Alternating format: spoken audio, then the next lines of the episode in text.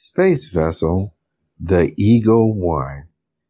Perceptive reader, something to actually keep in mind on this trip is this. The ransom sacrifice of Jesus, which happened over 2,000 years ago and still going strong today in application, which will also go into eternity, as far as the priceless benefits of restoring man and women back, to perfection is this.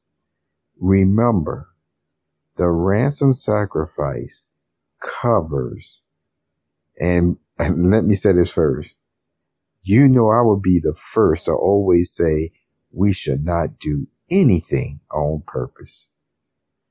All the same, and when I mean in a mean way, all the same, the ransom sacrifice of Jesus covers unintentional sins and also sins done on purpose.